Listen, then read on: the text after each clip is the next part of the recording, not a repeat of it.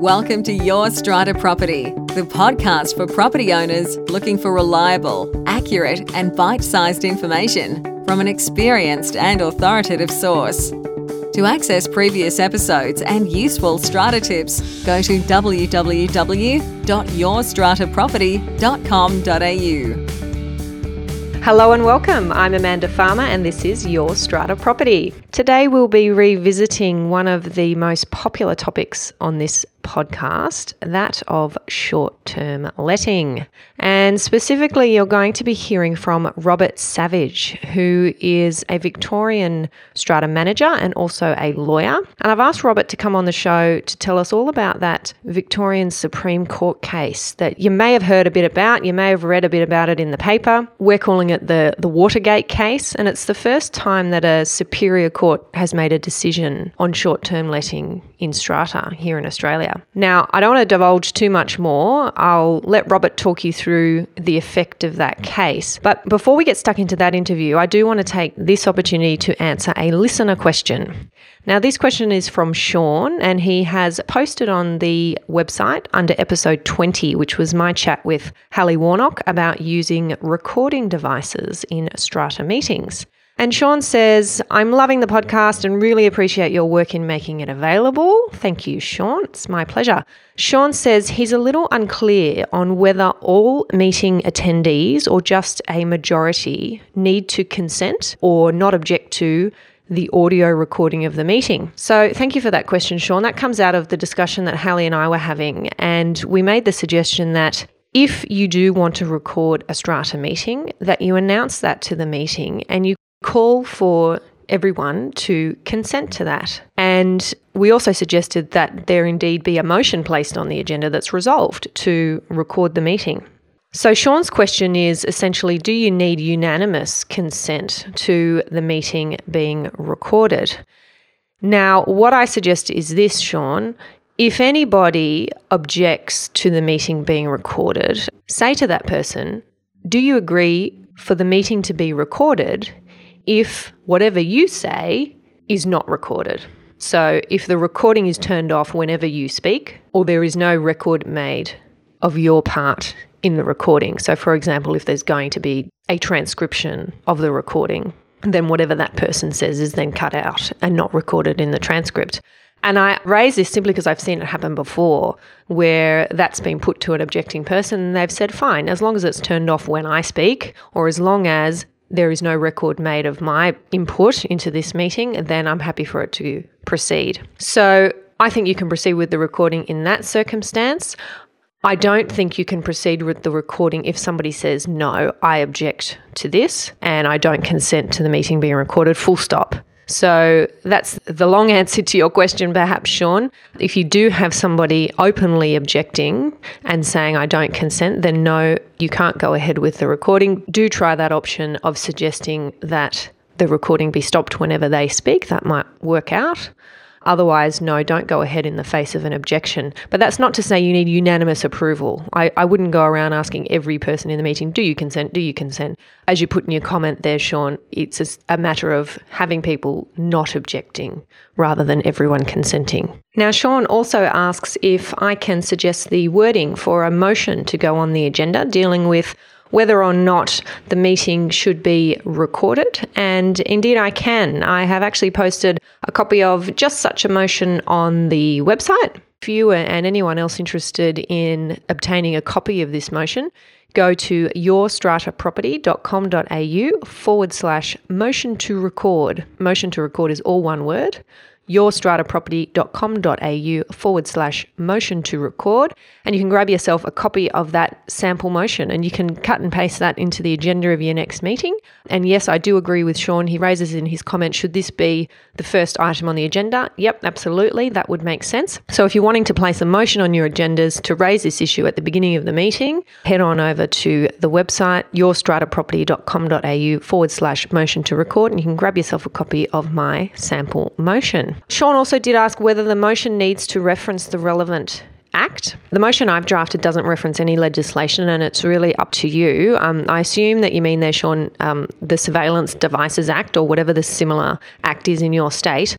I would suggest probably not. I don't think there's a need to overcomplicate things. I think maybe when you're putting a motion on the agenda that references things like the Surveillance Devices Act, you're immediately going to have people running a mile. So, or being confused and wondering what that's all about. So, let's keep it simple. I don't think there's a reason to reference any legislation. So, thank you very much. That was a really great question, Sean, and I hope that has helped a number of you out there who may have had a similar question. Please do feel free to send your questions in. There's space for you to post them under each episode on the website. Just go off to the homepage page, yourstrataproperty.com.au, and you can click on podcasts in the top menu of the homepage.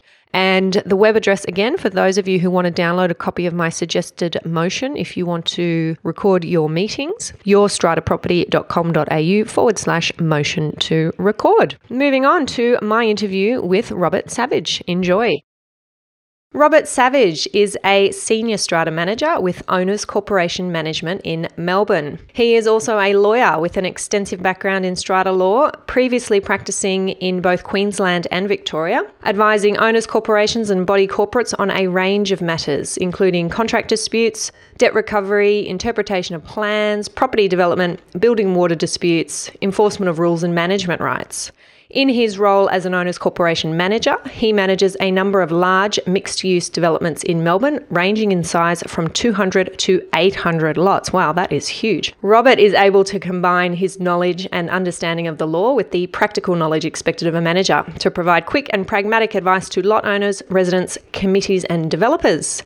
Today, I am delighted to welcome Robert Savage from Owners Corporation Management. Welcome, Robert. Wonderful. Thank you very much, Amanda, and thank you to all the listeners out there. They are very lucky to have you indeed. And now, as a lawyer and a strata manager, you are uniquely placed, I think, to discuss today's topic with us. We're talking about short term letting in the aftermath of the Watergate decision from the Victorian Supreme Court. So, the first thing I'll ask you, Robert, if at all possible, could you give us a layperson's guide, or I won't say idiot's guide because there's no idiots listening, of course, correct, a layperson's summary to this case? And what is it exactly that the, the Victorian Supreme Court has decided about short term letting in Victoria? Excellent. Well, well, long and short of it, many Victorian residents would be uh, aware of the Watergate case. It's been in the news frequently over the last two, three years, but the dispute between the Owners Corporation and the operators of the Docklands Executive Apartments has been ongoing for a number of years. Just by way of background, for the listeners outside of Victoria, Watergate is an apartment building in Melbourne's Docklands, just behind Etihad Stadium, with 349 residential apartments over two towers and some retail lots on the ground floor.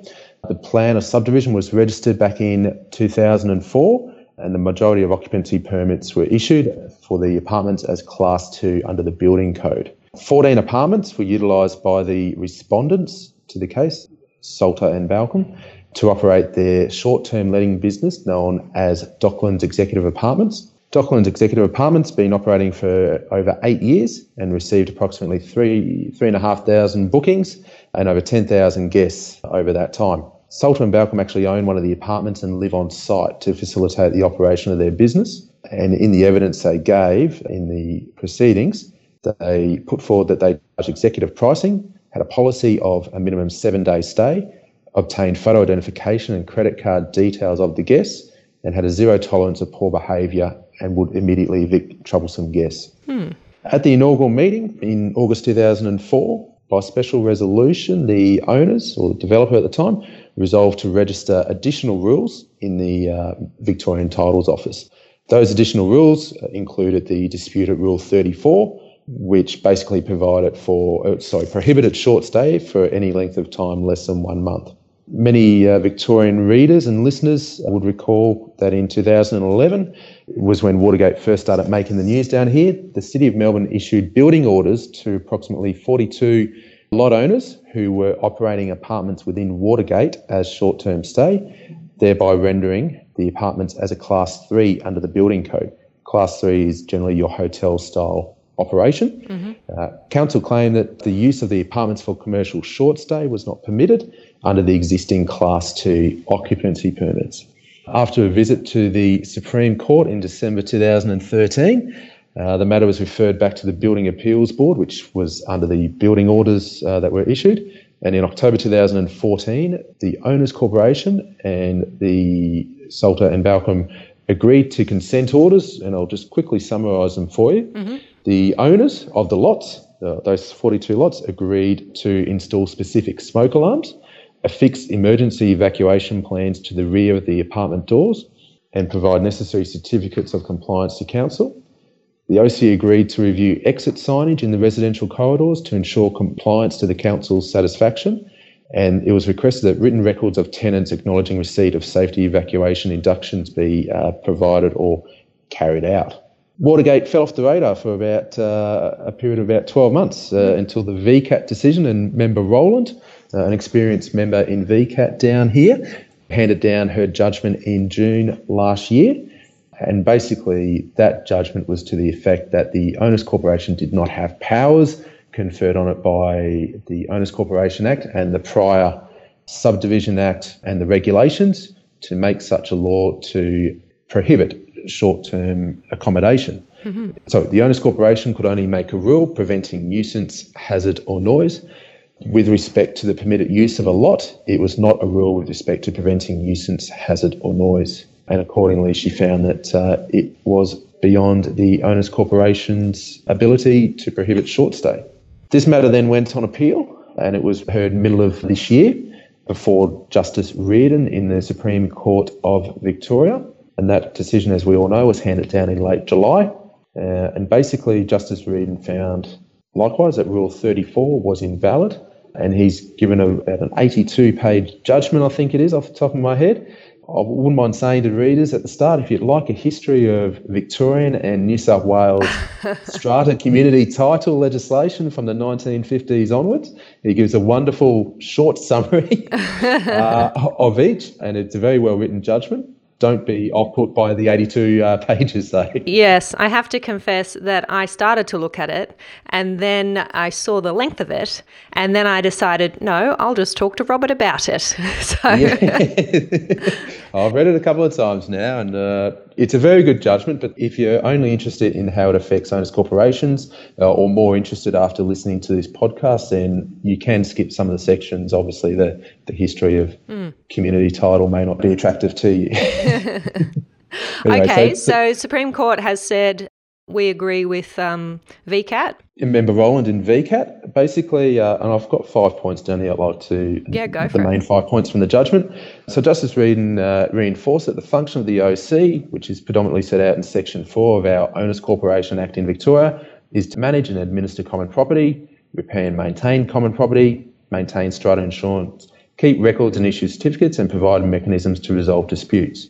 The powers of the OC to make rules are set out in, as I said, Section 138 of the Act and relate mainly to the health, safety, and security of lot owners and occupiers and invitees, how a change of use of lots may affect things like the payment of premiums, and behaviour of owners, occupiers, and, and invitees on common property, including noise and nuisance control. He also went on to say that the rule exceeded the power of the Owners Corporation, as did Member Rowland, and interfered with the proprietary rights of lot owners to use their lots as uh, legally they are able to do. And that's about all. Thank you for that, Robert. That's a really good summary. This, I think, but coming from someone who hasn't read the case, I think that's a really good summary. This decision has had quite a bit of impact here in New South Wales as well. And certainly, we as lawyers are getting phone calls from lot owners and strata managers who either have bylaws that deal with short term letting or want bylaws that deal with short term letting and are quite concerned about what this decision means. I think it's an interesting decision. First of all, I'll, I'll ask you what do you think it means for owners corporations in Victoria who are dealing with short term letting? And then maybe I can tack onto that what I think it means for owners corporations in New South Wales.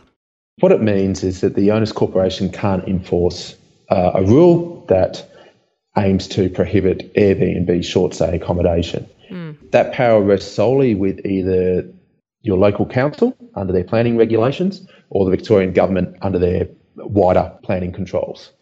So it's not for, and, and Justice Riordan went into this in certain sections of his judgment, it's not for a group of owners to determine how uh, a lot may be used. It was not the intention of Parliament to allow the owners as a collective to determine what may or may not be an appropriate use of the lot on a whim, so to speak. What I find interesting about this case, Robert, first of all, I'll say it, it's not binding on the New South Wales judicial system. Uh, it's a case that's been decided in Victoria by the Victorian Supreme Court, whilst it is very interesting, where we have the same issue coming up in our tribunal or, or in our Supreme Court, which hasn't happened yet.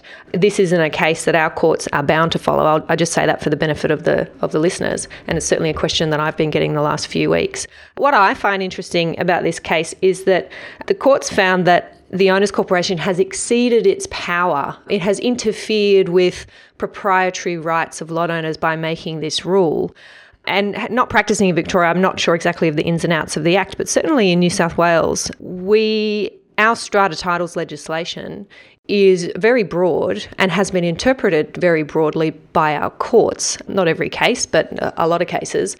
And it is interpreted on the basis that owners corporations have a broad power to make rules about broad things even if they interfere with proprietary rights, which is kind of this anathema in property law.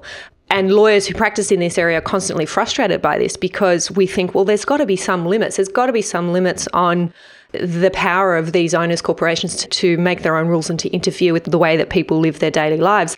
But there really isn't. and that's certainly my view and, and my interpretation of the legislation and also how some Supreme Court judges have taken the same view and seen the legislation. But I found it interesting that the Victorian Supreme Court said with quite a bit of certainty there are certainly limits, and this is one of them, and there shouldn't be this kind of interference. I wonder whether, faced with the same factual circumstances, a New South Wales judge would have come to the same decision. I'm not sure that they would have. It's interesting, and, and I do like to read about what happens in New South Wales, and obviously having uh, previously practiced up in Queensland as a lawyer, I'm very interested in. There are a few other cases that I uh, know of. There was one in Brisbane, the quest underneath the Story Bridge, where it was almost a reverse scenario where council issued uh, notices, I understand, against a, a, small group of owners living in a Quest hotel, uh, and basically saying that the planning controls over that area did not allow you to stay on a permanent basis. Mm. There was also a decision, I think it was the Casuarina decision. Yep, where Casuarina Rec Club. Wales, yep, that's a Court yep. of Appeal decision, and it's the one that I'm thinking of when I when I talk like that. Yeah. Yeah, and uh, and, Justice Riordan did briefly touch on that in his judgment. Mm. But I've always found that one interesting in that, uh, correct me if I'm wrong, Amanda. Basically, everyone signed the contracts off the plan knowing this, the rules, and those same rules were registered and they were able to be reinforced. So it's um, you know, if, uh, if you in Victoria, if you buy into a uh, an off the plan um, uh, development and it says that no short term stays permitted or stays must be greater than 30 or 60 or 90 days, there's a reasonable assumption, I think, for the buyer that that's going to be the nature mm. of the development. So, mm. you know, whether or not in the long term this is the right decision, I think it's the right decision in that it gives us clarity as to how the judiciary will view these rules, mm. but there is a lot of angst amongst a lot of owners uh, for good reason. There are incidents where predominantly a number of short-term apartments and the guests where they do cause mm. uh, or do affect the other owners' use and enjoyment of the common property and certain places have become party central, so to mm. speak. So, so where we go as a community, as a wider community, we still need to resolve this. It's, it's as an industry, we need more guidance from Parliament.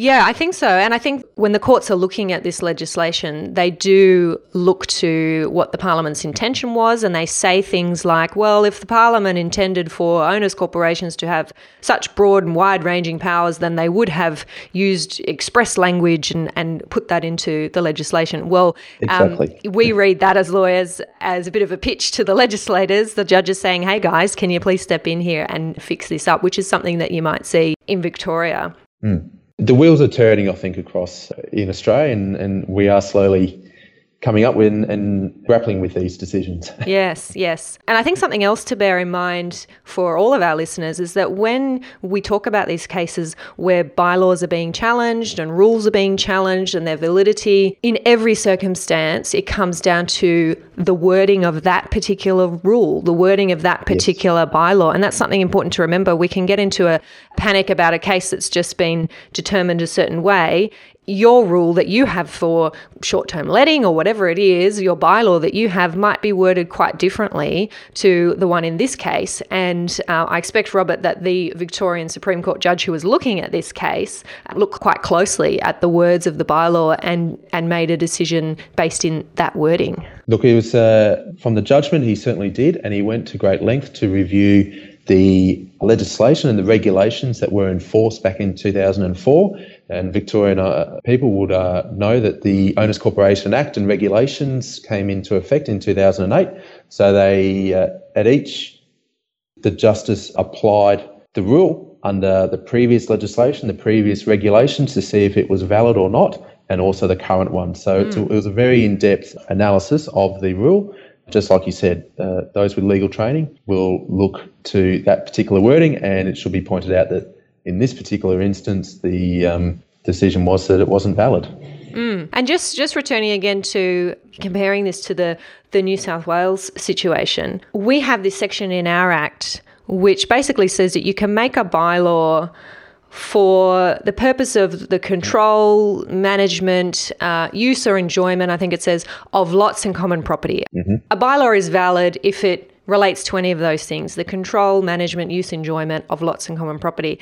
And there are lawyers and certainly academics in New South Wales who have expertise in this area who say because of the existence of that section, you can have bylaws in New South Wales that are incredibly broad and incredibly invasive. And I'm not sure that that's mirrored in the Victorian legislation. I think hearing what you said about the case, where it came down to, well, it, you can have bylaws dealing with uh, safety and nuisances and hazards, security, yep. security. It sounds like your legislation points a little bit more to what the kinds of things you can have bylaws about. Ours does that a little bit, but it says that it's not limited to those things. But because we have this express statement, which which I think mm. is what the judge was probably looking for, which didn't exist in the Victorian legislation. This express statement that we have this broad power. That's why I question whether we'd have this kind of decision in New South Wales. Right, right. Well, I think it's a it's a lot clearer in Victoria now following this. yeah, that's right. And and planning instruments, I always say, look, I've spoken about this on the podcast before. We've had episodes where we've spoken about short term letting, and I've had a direct question, you know, can we or can't we have bylaws? And I always say your starting point is your planning instruments. And that sounds like it, it might be the same case in Victoria. You want mm. to look to what your council does permit and, and doesn't permit. And if the council is expressly saying short term stays, serviced apartments are prohibited, they are not permitted, then I've always said that's pretty solid grounds to have a bylaw that basically says the same thing. Mm. So it's not the bylaw that's outlawing the short term stay, it's the council's planning instrument, and your bylaw is just confirming that in a way that's easily accessible for owners and easy to read and understand. That certainly makes a lot of sense as well. Yeah. If it's not uh, approved by council, then the bylaw's there as an extra level of enforcement to ensure that legal activities only occur in the development. Yeah. Okay, so look, we can we can keep going down the rabbit warren of this case for a while. I think you and I. So, what I want to ask you, Robert, what is your view as a strata manager? What should owners corporations be doing to deal with this issue effectively from a management perspective? Look, from a management point of view, it's the main issue with short stay is the trouble uh, that it that it can bring to a building. So your 2 a.m. parties in the swimming pool, your possible impairment to your security at the building where fobs are left at the front door in the letterbox, so to speak. You know, these are serious issues for all the other residents and owners of the development. So you still need to be aware that security of the building should be paramount. It's people's homes. It's it's everyone's castle. Noise, nuisance. I said swimming pool parties at 2 a.m. in the morning. That can occur with long-term residents. It can in fact affect owners. Saturday night. You need to deal with these on a case-by-case basis, and the same should be applied to owners, long-term residents, as it were to anyone causing trouble that may or may not be staying there for one or two or three nights. Mm. One issue that we are still grappling with down here is gym inductions. It's uh, generally a recommendation of most of our buildings insurers that an induction process occurs. How do you induct someone who's only there for one or two nights? Ah, yes, indeed. So generally, in these larger buildings, and larger buildings, you know, you'd say over about 300 apartments plus, as an owners corp, you'd have an induction either by appointment or say every second Tuesday night come down to the gym at eight o'clock at night and here's half hour, we'll get you to sign some paperwork and off you go. Some buildings in Victoria I know of uh, are using this to also limit the attractiveness of short stay apartments. Mm-hmm. But of course, once people have access and the security swipes, then they can still use the facilities. So yep. it's, it's paramount on the building management and building management, as in the concierge, your building managers, mm. to still ensure that the safety of anyone within the building is satisfied at that particular point in time. Mm. That, that's it. That's everyone's goal. Yeah, I really like that point you make about inductions and some clever buildings out there who are using that as a way to uh, lessen the attractiveness of short term stays. So, are you saying that any new tenants have to go through the induction in order to get their, their access to the building, in order to get their swipe card? Is that how it's working? Yes, in the buildings that I manage, and, and this is in consultation with the committees as well, I should say, we run a number of induction programs and mm. we generally allow people two weeks to partake in, in one of the induction programs before we limit their access to facilities. So this is just for people's own safety. We want people to at least have a very basic understanding of how to use gym equipment and swimming pools and you know not stay in the sauna for 12 hours mm-hmm. um, as a protection mechanism and to increase their use and enjoyment of the uh, facilities that yep. we have on offer in the building. So that's under committee direction. Some of the other issues which I've heard of in relation to Airbnb short stay type of accommodation is I've heard some owners just putting up a, a key safe at the front door without OC approval. Wow. So for those of you that aren't aware, of key safes, it's normally a little little black box with you know the 10 digits uh, yeah. that you can key in a certain four, six, eight digit code and it opens up and you get the keys and access to the apartment. Mm. Um, high risk. Yeah, definitely. that's probably more so an, an issue in the smaller buildings, but mm-hmm. it's one that I have heard a number of times that people have just put in mm. at, at, the front door. Obviously, you know, if you stay there once, you might know the code and it may not have changed. You go back and stay for free the next time. Yeah, that is terrifying. I, I, guess the lesson yes. is even though we might not have a short stay bylaw or a, a bylaw that prohibits short term letting or an enforceable bylaw that prohibits short term letting. Yep. There are a number of other ways to deal with this issue by um, targeting those other infringements and disturbances on people's quiet enjoyment. So you're talking mm. about things like noise and nuisance and hazards. We can have bylaws about all of those things. So why not be creative about it and start enforcing those bylaws against the owners who are letting their apartments for short term stays and make life a bit of a headache for them so they can rethink whether this is all worth it? Is that sort of your thoughts along those lines? Yeah, th- that's right. And I might just share with you a, uh, a story from one of my colleagues, actually. Yeah, please do. Practicing strata manager from a, from another company here in Melbourne. He lives in uh, in Richmond, which is in a city. Most people know where Richmond is, the other side of the MCG, and uh, lived in a small scheme. I think only about ten or twelve apartments. And one owner decided to list their apartment on uh, on one of the short stay websites. Um, so for a period of about two months, they had a different person stay there every weekend. So what they did, and, and it took about two to three months, as I recall him telling me the story, that they they spoke to the owner a number of times and and they started taking photographs of some of the people that were coming through the apartment. Yep. And they said, look, we don't know who these people are. we we all live here and we know you're still paying your levies. You're, you're a good owner. But we are starting to feel unsafe with who is coming into this apartment block. Mm. And after about two to three months, the owner finally went, you know what? I'm sorry. I, I never saw it that way. It finally mm. started to sink in, and so they put it back onto long-term, six or twelve month rental terms. So the Watergate decision does not mean that through good communication and good neighbourly relations, we'll say mm. that you may or may not be able to convince other people not to have their apartment in that short-term operation. Yeah, yeah, I like that. That's something that we we too often overlook. I think speaking to those owners where you where you can, and I know obviously in those larger buildings this happens on a much larger scale, and mm. sometimes mm. it's a it's a corporate owner that's running an entire serviced apartment business.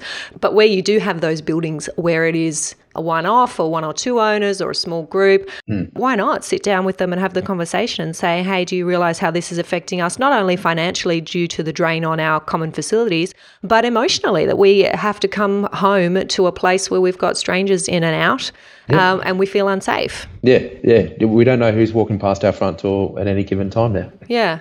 I like that. Yeah. Okay, the book question, Robert. What books have had the greatest impact on you and why? Oh, look, greatest impact on me. Um, there's been quite a few biographies, um, also from the uh, sports uh, scenario. Yeah. Uh, guys like John Eales, uh, Rod Macqueen was a great one. Yep. many readers might know that he, I think he had polio when he was young, but just the, the drive and determination. And then in the later years, how he got, uh, I think it was the Manly Rugby Club from first through to fifth grade, all on the same page, so to speak, and everyone, you know, a large collective of people all going for the one goal and, and how he achieved ultimate success with the Wallabies. Nice one. Yeah, those type of stories I like. I read a lot of uh, um, Supreme Court cases. at the moment, yes. There's a few decisions going around here in Victoria, mm. but um, look, you know, be it say a, a short one-page uh, article on say how to better use your time, or I've I've just recently started reading.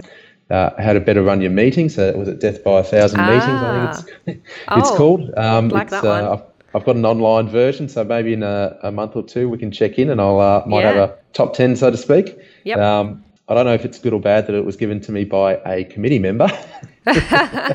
well, depends she, how depends how those meetings are going. well, she found it very useful, and uh, and she's an accountant, so I thanked her for handing it over to me. And, oh, good. Um, if you have a link to that, please let me know because I'm sure there's plenty of listeners out there who are on the edge of their seats right now, saying, "I want that." and uh, and as we were discussing previously, uh, my current reading list is mainly Peppa Pig and the exciting adventures yes, that she gets right. herself into. Yes, and, little uh, ones and, around and uh, Dory and Nemo are the flavour of the month as well in my household with two young children. So, oh gosh, I, I may read every night, but uh, maybe not what you what you want to read. repeat themselves. oh yes, well you know I have the, the three and a half year old, so we generally read the same book every night for about two weeks until we move yeah. on to the next one. So they're burned into yeah. my brain too. That's right. That's right.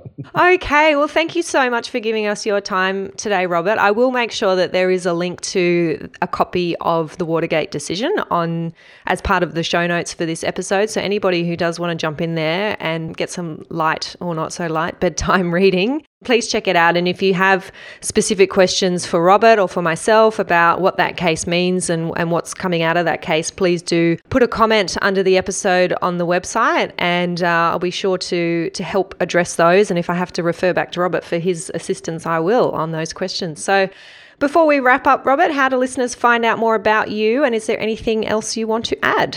Uh, certainly. Well, listeners can uh, contact me. I'm at Owners Corporation Management down here in Victoria. Also on LinkedIn, quite active on LinkedIn yep. uh, under Robert Savage.